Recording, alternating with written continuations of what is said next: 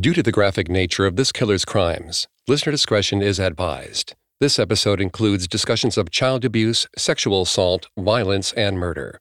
We advise extreme caution for children under 13.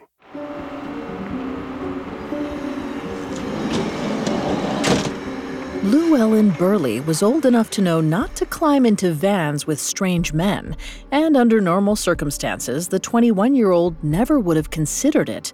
But Roger Kibbe was offering her something she desperately needed a job.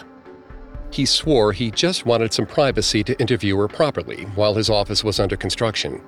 Llewellyn glanced nervously at the laborers working at a shopping center nearby. Kibbe smiled at her, which didn't exactly make her feel any better. He was missing several teeth. Still, after some hesitation, Llewellyn climbed in the van. Kibbe chatted with her for a bit, trying to put her at ease, but the longer they talked, the more unsettled Llewellyn became. There was something wrong with the older man's expression. No matter what, his face remained completely blank. Though he said all the right things and the job sounded perfect for her, she didn't quite trust it was real. But at the end of the day, she couldn't turn down work. Already, Kibbe knew he had her in the palm of his hand, and he wasn't going to let her escape.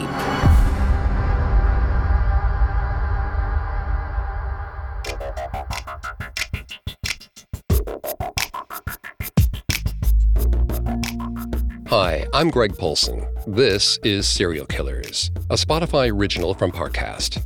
Every episode, we dive into the minds and madness of serial killers. Today, in the first of a three part series, we'll take a look at Roger Kibbe, California's I 5 Strangler.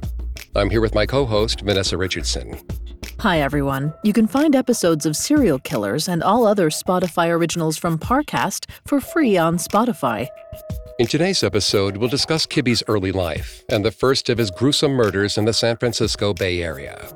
Next time, we'll follow Kibbe to the peak of his killing spree and the frantic criminal investigation that was launched to put a stop to the mayhem. We've got all that and more coming up. Stay with us. This episode is brought to you by BetterHelp. Can you believe this year's halfway over? So much has happened. Time flies. Sometimes you go, go, go, and you look up and six months just flew by. I'm still hoping to get some traveling in this summer and see my family. So important. Even with everything going on, it's important to remember to slow down, take a minute to reflect, and make adjustments for the rest of the year ahead. And if you need a little help with that, therapy is an excellent option.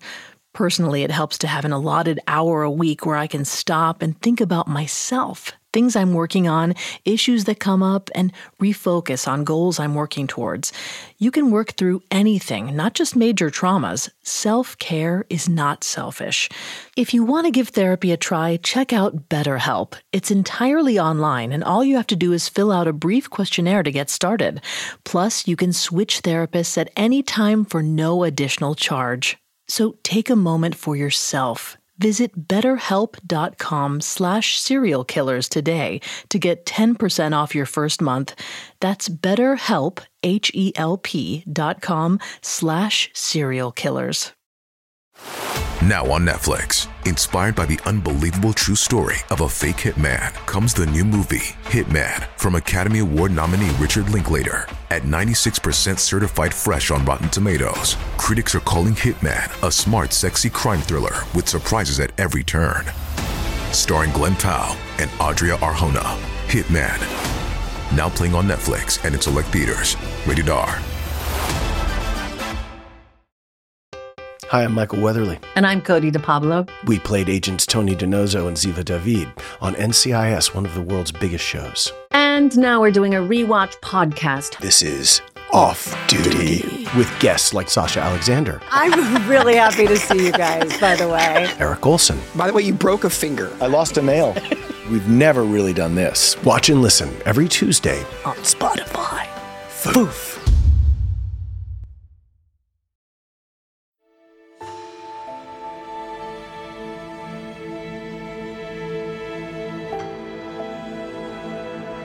Humans are social creatures.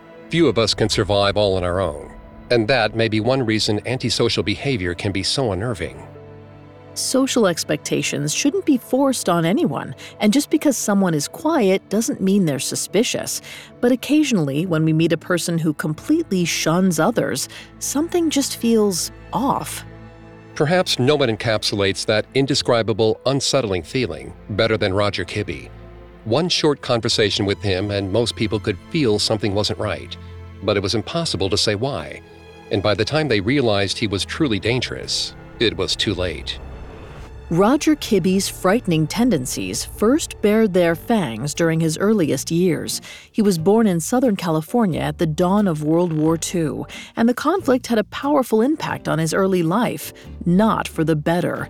His father, Jack, was in the Navy and spent a lot of time away from the family. That left Kibbe's mother, Lorraine, to raise him and his two younger brothers all by herself, while also working as a nurse. Whether or not she handled the pressure well depends on who you ask. For example, Kibbe's younger brother Steve reportedly loved his mother dearly, and someone who knew Lorraine from work believed she did the best she could when it came to her family. However, the same man recalled that she had to discipline the kids on her own because her husband was away so often. But Kibbe couldn't have disagreed more. He hated his mother and believed that the feeling was mutual. He claimed she found fault with nearly everything he did and made him suffer for it from the time he was a child. Once, when he was very young, Lorraine found that Kibbe had dunked his toys in their wartime ration of flour. As punishment, she beat him so badly he could barely move. There was certainly no doubt Kibbe was scared of his mother. Whenever she came home after working long shifts as a nurse, he ran from the room to avoid being in her line of sight. His father, Jack Sr., was sympathetic to his plight. He agreed that Lorraine never liked the boy and complained that his wife beat Kibbe at too young an age, but admittedly, he wouldn't have been around often to see it. Jack Sr. later expressed regret for being absent for Kibbe's formative period. During World War II, he was away for two long years. When he finally returned home in 1945, Kibbe was waiting for him on the front step. Jack Sr.'s heart swelled. But instead of the teary eyed hug he expected, Kibbe simply asked if Jack was his father. Troubles like those were only the beginning of Kibbe's problems. He may have had it bad at home, but things weren't much better in school. He was a poor student, which infuriated his mother, and he was slow to make friends. He also had a stutter, which became more pronounced when he was nervous or lying. Jack Sr. recalled dropping his son off to see a movie with a group of other kids. Before he even drove away, he heard the children making fun of Kibbe, probably for his stutter. It had only taken seconds for them to start laughing. Before we continue with the psychology for this episode, please note that Vanessa is not a licensed psychologist or psychiatrist, but we've done a lot of research for this show. Thanks, Greg. In 2014, Dr. Janet Beilby published a study on the psychosocial impact of living with a stutter, and the results were profound. In children, Dr. Beilby reported that stuttering leads to negative attitudes towards speech, in part because it makes social interactions with their peers more difficult. Because of this, school age children rely on their parents for support and comfort. Beilby explains that because the disruptive nature of stuttering may hamper the way young people engage in and practice social discourse, the quality of the parent child relationship plays an increasingly important role in providing the child with models of social competence, coping strategies, and motivation in life. In other words, children who stutter don't necessarily have the tools to deal with the social isolation they might experience. That means that even more than usual, they need their parents to teach them how to move past these difficult early years. Unfortunately, Kibbe's relationship with his mother made that impossible for him. According to his accounts, she was more concerned with disciplining him than helping him deal with his speech disorder. His father was Kibbe's only ally. He stepped in on occasion to stop Lorraine from beating the boy, but he couldn't always be there. The second Jack Sr. was gone, things always got bad again. At least once, Kibbe claimed his mother stripped him naked and threw him out of the house as a punishment. He had no choice but to hide in the bushes, humiliated, until his father came back home. In moments like these, the little boy must have felt isolated and angry. Yet, thanks to his domineering mother and difficulty speaking, he was powerless to express himself. So, over time, he stopped trying. His temperament hardened until he no longer showed any emotion on the outside. According to one of his few friends, Hector Henderson, it was difficult to tell how Kibbe felt about you unless you knew him well. No matter what, his face remained absolutely blank. That may have also been because Kibbe knew he had a lot to hide. His quiet nature concealed a troubled mind, which only became more apparent once he was old enough to leave the house on his own. To avoid his mother, he spent as much time as possible outside. At night, with little else to do, he took to creeping up to his neighbors' windows to watch them. This disturbing behavior only escalated with time, in line with another aspect of Kibbe's personality. Possibly because of his fraught relationship with his mother, he developed complex feelings towards women. It seems that even at a young age, he felt a mixture of obsession, lust, and frustration towards them. Those feelings manifested in dark ways. When peeping wasn't enough for him anymore, Kibbe started stealing clothes off of his neighbors' clotheslines. Starting sometime around summer 1953, when Kibbe was 14 years old, he swiped as many garments as he could get his hands on. He only targeted women's apparel, smuggling the items under his shirt to the local park. Sometimes he'd use a pair of his mother's scissors to destroy his spoils, cutting out random patterns from the cloth and leaving behind tatters. Other times he stashed his ill gotten gains in a box that he then buried in the park. Kibbe later told his friend Henderson that he cut up the clothes when he was angry, claiming it helped him vent his frustrations. Given his home and school troubles, he could have been mad at anyone, but considering he specifically chose his mother's scissors for the job, it's possible that their relationship was at the root of the issue. Though we said ruining the clothing gave him an outlet for his temper, the relief didn't seem to last very long. For about a year, he continued his eerie ritual once or twice a week. With that many chances to get caught, it was only a matter of time until he made a mistake. In July of 1954, a local woman alerted police that two swimsuits and her stockings had been stolen from her clothesline. No, she told the cops, she was sure they hadn't blown away. This wasn't the first time someone in the area had reported such an incident, so authorities headed straight for the scene. But on their way to the woman's house, the officers were stopped by a nine year old girl she told them she'd spotted an older boy heading to the park with a box and a shovel. She watched him bury the box near a fence. Intrigued, the police dug the box up and found the missing clothes. Another witness corroborated the little girl's story. He didn't know the thief, but said he'd seen the boy at the park before with a friend, who the witness did recognize. One of the officers, Leo Kelly, followed the lead back to Kibbe's house. Jack Sr. answered the door and showed the patrolman to his son's bedroom. The officer and Kibbe had a stern talk alone, and it didn't take much to get Kibbe to crack. He might have been slightly ashamed of his actions, but to Officer Kelly, the teen seemed almost entirely devoid of emotion. Still, with some prodding, Kibbe admitted to the thefts. Though he usually buried the clothing he stole in the park, he kept some of it for himself. Before Kelly left, Kibbe pulled a box out of his closet and handed it over. Inside was a pair of medical scissors and a ball of women's underwear. All of the clothing had been cut to ribbons. The interaction deeply concerned Officer Kelly.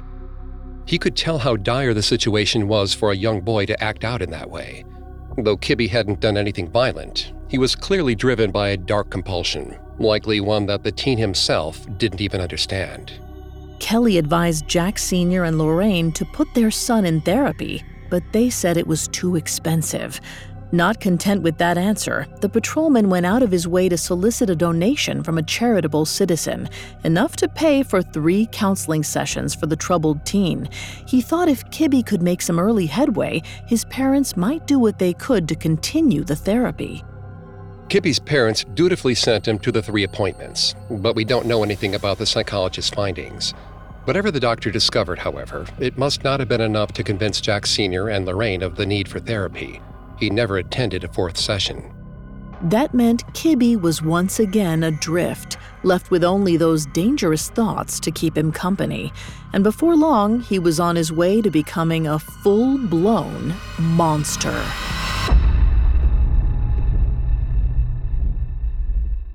Coming up, Roger Kibbe continues his downward spiral. The world is full of con men fantasists, and corrupt authority figures. There are respected spiritual leaders who ask way too much of their followers, global companies with unexpected motives, and governments that value profit over all else. Luckily for us, the world is also full of people who stand up for what they believe in, even if it turns their lives upside down. I'm Pat Rodriguez, host of Whistleblowers, the new Parcast series that explores the biggest, most bizarre lies in history through the eyes of those who risked absolutely everything to expose them. This season in Whistleblowers, Join us as we uncover the story of the women who brought down Hollywood's most controversial yoga guru. The doctors who believe one of the world's top surgeons used humans as his guinea pigs.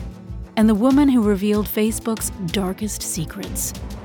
Whistleblowers is a Spotify original from Parcast, airing episodes every Tuesday starting January 18th. Follow and listen to Whistleblowers for free on Spotify.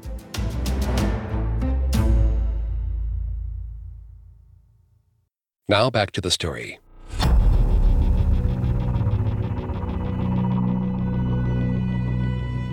In 1954, 15 year old Roger Kibbe was caught stealing women's clothing from backyards all over his San Diego neighborhood. He later admitted that he cut up the most intimate garments with his mother's scissors to vent his pent up adolescent rage. The clothing thefts were disturbing enough, but they were far from the end of Kibbe's bizarre illegal activities. He'd already graduated from peeping to stealing clothes. From there, actually breaking into homes was the next logical step. Throughout his teens, Kibbe was arrested time and time again, including for multiple incidents of burglary. But none of those frightened the local police force as much as the times Kibbe seemingly wanted to get caught. According to Officer Jack Dowell, Kibbe was found in vacant houses twice after his initial run in with the police. Both times it looked like he'd tied himself up and waited in an empty garage for help to arrive. When the authorities found him on both occasions, Kibbe told them the same strange story. He claimed he'd been kidnapped, bound, and sexually assaulted by a shadowy group of people. Both times he'd been tied up not with rope, but with women's clothing. Dowell remembered those interactions for years. Like Officer Leo Kelly before him, he could tell the boy needed help, but he wasn't able to do anything about it. It was red flag after red flag. Though Kibbe served jail time for some of his offenses, he said there was never a sustained effort to get him psychiatric help. Instead, he was shuffled in and out of prison. In between his sentences, Kibbe continued to struggle in class. By his junior year of high school, he stopped going altogether. Every morning he left the house like normal, then spent the day doing whatever he wanted. His parents had no idea their son was cutting class until they attended a parent teacher night. The school officials were shocked to see them because they'd completely lost track of Kibbe. It wasn't just that he hadn't shown up for class, he hadn't done his assignments or seen any of his fellow students either. It had been so long since he'd attended class that the school thought the family must have moved away. Kibbe ended up dropping out soon afterward. And while we don't know much about the next few years of his life, we do know that in 1961, when he was 22, he married a woman named Margie. The two even had a daughter. But Kibbe couldn't stay out of his own way. In 1963, he was arrested again for stealing. This time, he was sentenced to two years in prison. The whole incident was too much for Margie, who felt Kibbe wasn't doing his part to raise their child. So, after only a year and a half of marriage, she divorced him and moved to Oregon with their daughter. Kibbe was largely uninvolved in their lives after that. That wasn't the only family drama Kibbe endured in 1963. That year, while he was behind bars, his mother passed away from cancer. However, on the outside, neither the divorce nor his mother's death appeared to bother Kibbe too much. But it wasn't that he had no feelings at all. For example, whenever he was confronted about his crimes, he always claimed he knew they were wrong and that he definitely understood that his actions weren't normal. But he could never explain why he went through with them anyway. He simply didn't know how to express himself. All he felt was impotent rage. He rarely even knew its direct cause. He wasn't always angry at someone, he was just angry in general. When he felt that way, he sometimes waited outside a vacant home or business, seething. For up to an hour at a time, he stood there, debating whether to rob the place or not. Usually, in the end, he gave in. He had to do something, and for whatever reason, stealing and destroying was the one thing that calmed him down. Those compulsions were exactly what kept Kibbe in prison until 1965. The years that followed are a bit murky, but we know that for at least some of that time, he lived with his father. Meanwhile, he continued to burglarize businesses never with much of an explanation except that he was angry and had to do something about it. When he wasn't on the wrong side of the law, he held a few jobs, usually involving manual labor. He developed a talent for woodworking and also became a certified welder. At some point before 1970, he worked for the National Steel Company. But like so many of his endeavors, it wasn't to last. Two years into his tenure, he was let go, unsurprisingly, for theft. In his off time, Kibbe searched for other ways to let off steam and quiet the impotent rage that always simmered just beneath the surface. That might be why he took up skydiving in 1966, and it seemed like the rush was exactly what he'd been looking for. From the outside, it seemed like a bit of an odd choice for him. Most people saw him as timid and non confrontational. Few would have suspected Roger Kibbe to have such an extreme hobby. That may be because there's more than one type of adrenaline junkie. A study on the love and fear of heights by Dr. John Salasa and David Zappala distinguishes between two types of risk takers. The first, the impulsive risk taker, acts without thought or planning. We tend to think about these personalities when we imagine the quintessential adrenaline junkie. But there's a second category known as the contemplative risk taker. These individuals strive for control. The researchers wrote Contemplative risk takers contain their emotions and tend to know their personal emotional and physical abilities. They believe themselves in control of most of the risk and therefore experience danger as high arousal or excitement rather than fear. When they succeed, they have a sensation of self satisfaction derived from control of a dangerous situation that they perceive as challenging rather than threatening. That definitely sounds like Roger Kibbe. Over the following years, he became an accomplished jumper. Though he grew more experienced with time, he also opened himself up to more danger. More than once, his main parachute failed midair. On only his 26th jump, he pulled the cord 4,000 feet from the ground, and nothing happened. The next few moments were so intense that even the unflappable Kibbe had to panic. He fumbled for his backup chute, praying it would save his life. Those short seconds must have felt like a lifetime. In the end, he managed to get the backup working and float safely to the ground. The experience was terrifying, but it wasn't enough to deter him from skydiving. In later years, he described the incidents to authorities in a flat, emotionless manner. As a contemplative risk taker, it's possible he recalled them the same way he might remember solving a difficult puzzle. Though Kibbe sincerely loved to skydive, he couldn't keep his darkest impulses from interfering with the hobby.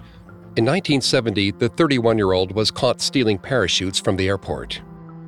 By then, he'd been arrested more than 20 times, all for nonviolent offenses. In this case, a report survived detailing Kibbe's account of the theft. He was also given a polygraph. Usually, Kibbe didn't talk to the authorities much, and in later years, he flat out refused to take a polygraph. But this time, for whatever reason, he was uncharacteristically chatty.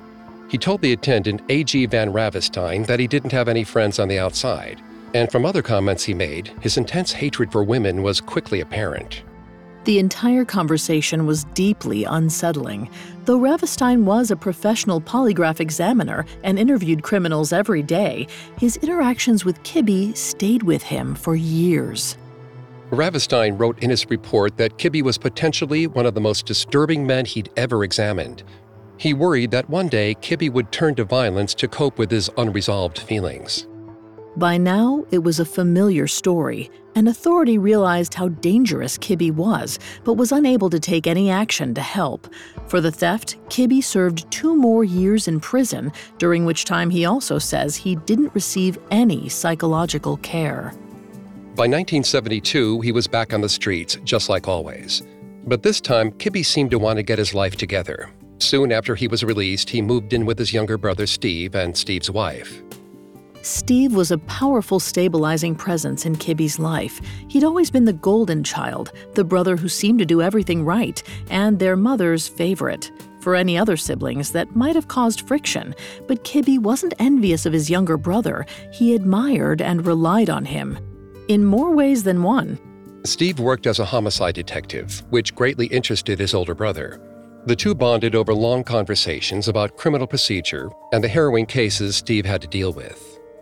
Kibbe would remember these conversations for a long time. He was especially attentive whenever Steve gave him advice about dealing with the police.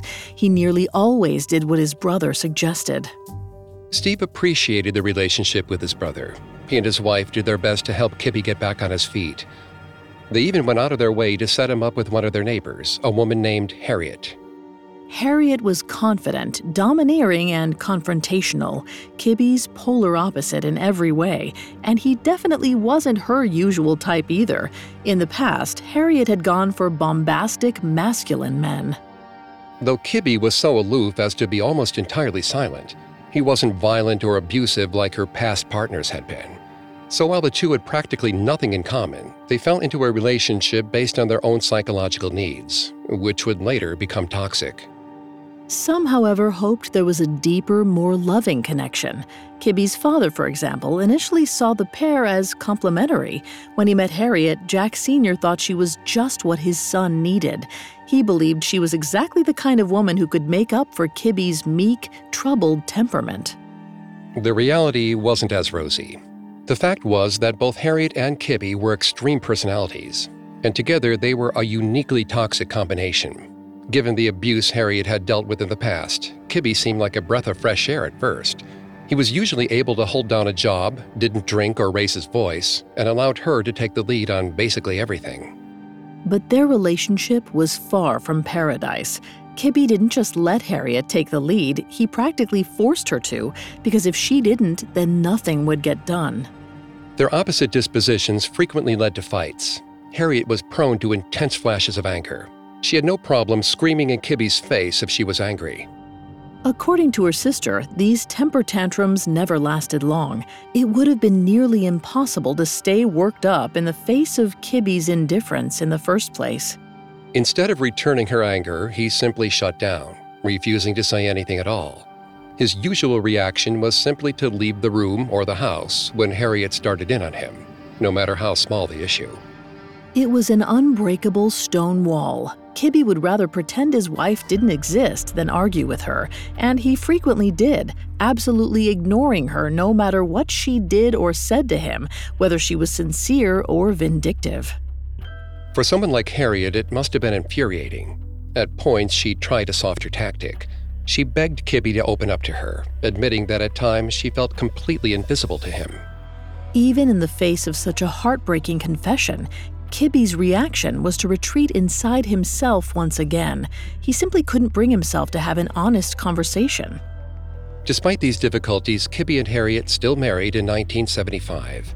The decision only worsened their problems. Nothing could ever get Kibbe to change, not even wedded bliss. One day after they got married, he watched someone steal Harriet's Rolex from a table right in front of him. He did nothing at all to stop it. He didn't even mention it to her until the next day when she asked if he'd seen her watch. He literally preferred to let someone steal from her than instigate a confrontation. And realistically, there were probably good reasons for that, because marriage didn't rein in Kibbe's worst impulses at all. On the outside, it looked like he was finally growing up. He hadn't burglarized a business in a while. He was in a committed, serious relationship. He and Harriet moved to the East Bay in Northern California and bought a house together. While she worked as a bookkeeper, he took a job as a truck driver for Volunteers of America. On the whole, it seemed like they'd both settled down.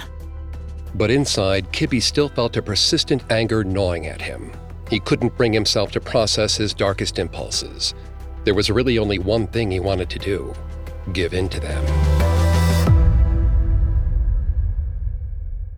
Coming up, Roger Kibbe kills. Now back to the story. In 1975, 36 year old Roger Kibbe was settling into married life with his new wife, Harriet. But as the months passed, Kibbe wasn't ready to let go of his criminal past. In fact, he wanted to turn things up a notch. For most of his life, Kibbe had struggled with unresolved anger and a sense of powerlessness, but he never seemed to have the will to vent his frustrations onto others. Instead, he'd always targeted inanimate objects. But in September of 1977, everything changed, and it was a big change. That month, Kibbe contacted a school that trained administrative assistants outside of San Francisco.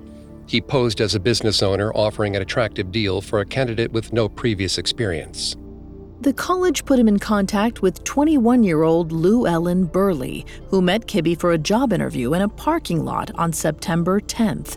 He claimed his office was under construction and asked to have the interview in his van. Lou Ellen was unnerved, but since there were construction workers standing nearby, she agreed and climbed into the van. Talking to Kibbe Moore didn't do much to put her at ease but he didn't do anything out of the ordinary during the conversation. At the end of the interview, he asked her to come back the following day for a second meeting. Lou Ellen wasn't looking forward to meeting the strange older man in his van again, but it was hard to say no since he was offering such a high paying job. That night, Lou Ellen told her boyfriend she was nervous about seeing Kibbe again and asked him to accompany her to the second interview. Unfortunately, he couldn't make it, so after some deliberation, she decided to go back on her own. This time it was a Sunday, so there were no construction workers in the parking lot when she arrived. Nor was there anyone else. Once she stepped into Kibbe's van, she didn't come out again. Sometime after Lou Ellen slid into the front seat, Kibbe overpowered her and tied her up. Then, when he was sure she couldn't escape, he drove from the parking lot in Pleasant Hill, California, to a secluded spot about an hour and a half north. Eventually, he pulled over near Lake Berryessa. There, he raped Lou Ellen, then dragged her up a hill and strangled her to death. He left her body abandoned in the dry riverbed near the lake, then drove away. That night, Lou Ellen's boyfriend reported her missing and told the police all about the job offer from Kibbe. He stressed to detectives that she was apprehensive about going to the second interview. Sure enough, when officers went to the parking lot, they found Lou Ellen's car there waiting. Right from the jump, things didn't look good, but detectives likely felt optimistic about the impending investigation. The small police department in Lou Ellen's hometown of Walnut Creek took the lead in what was officially a missing persons case. Officers quickly tracked down some construction workers who actually remembered Lou Ellen's first interview the day before.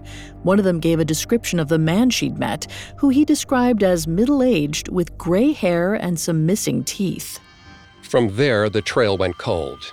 But about a month after Lou Ellen was reported missing, authorities caught exactly the break they were hoping for. A woman who we'll call Stephanie contacted police to describe a terrifying nighttime run in with a man named Roger Kibbe. Just weeks after killing his first victim, Kibbe had answered a personal ad Stephanie, a sex worker, put in the paper with the headline Playboy Bunny seeks supportive relationship. The two spoke on the phone, and Kibbe picked her up in a restaurant parking lot in his van on October 7th. He offered her $200 for sex. But there was a catch. He insisted on driving her out to a secluded spot in the countryside first. Stephanie refused unless Kibbe agreed to show her his driver's license and double his offer to $400. He agreed. It was a long drive and not very pleasant. Kibbe wasn't very talkative at the best of times, and he likely had no interest in putting Stephanie at ease that night. After what seemed like an eternity on the road, he stopped the car near a tiny airport, and the two had sex in the van. On the drive back, Kibbe nagged Stephanie to have sex a second time.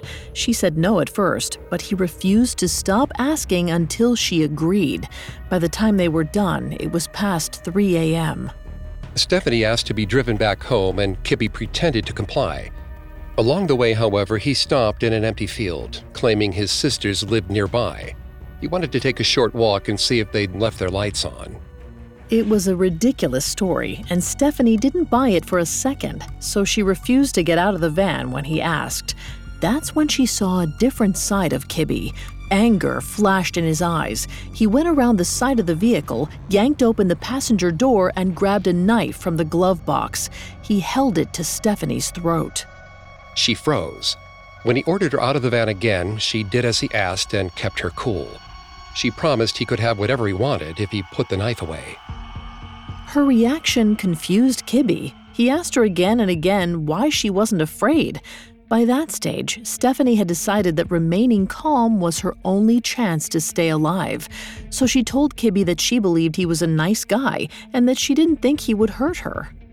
Kibbe told her that he wasn't a nice guy, but for whatever reason, he did put the knife away and took her back to the van.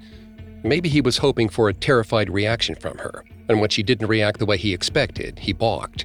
Or maybe there was another reason altogether.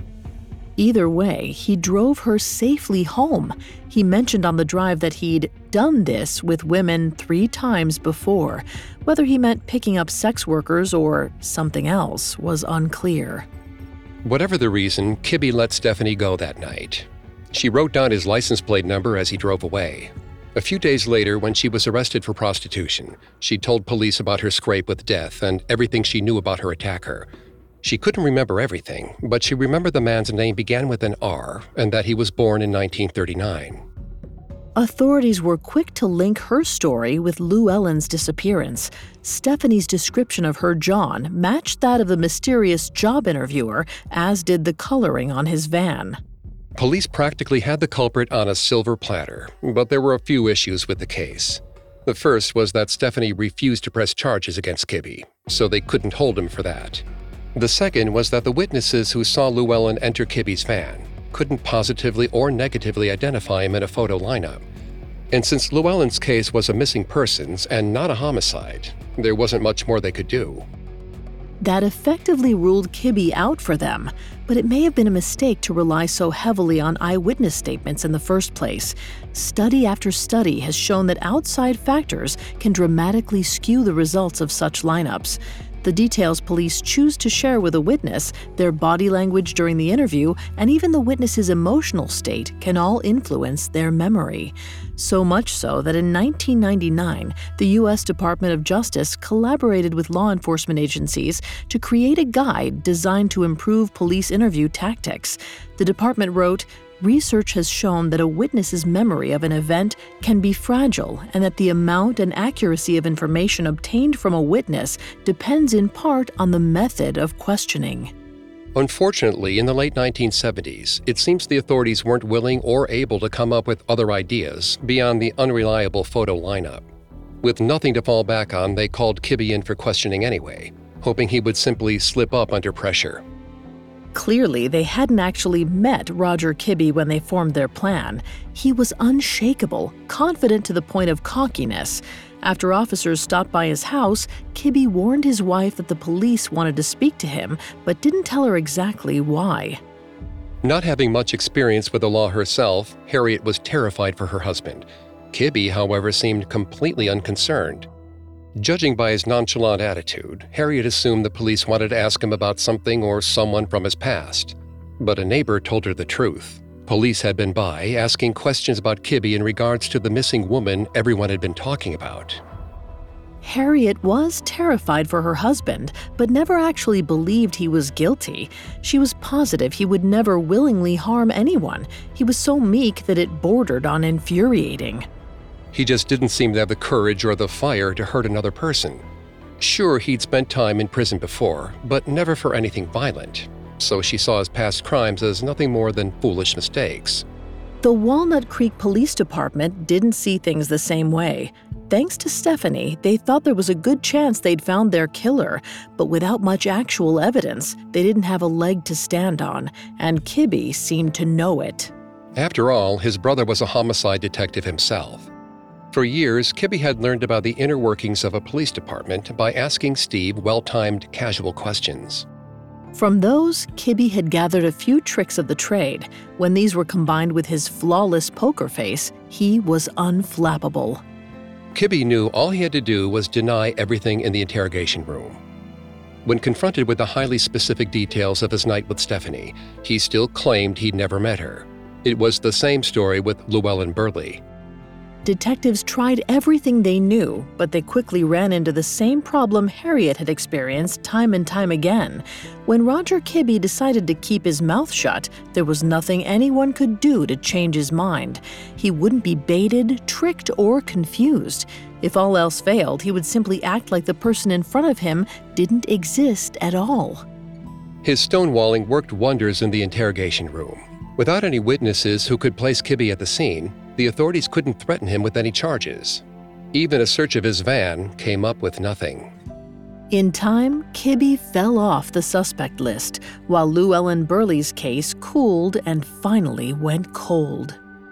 Just like that, Roger Kibbe had gotten away with murder. And it wouldn't be the last time.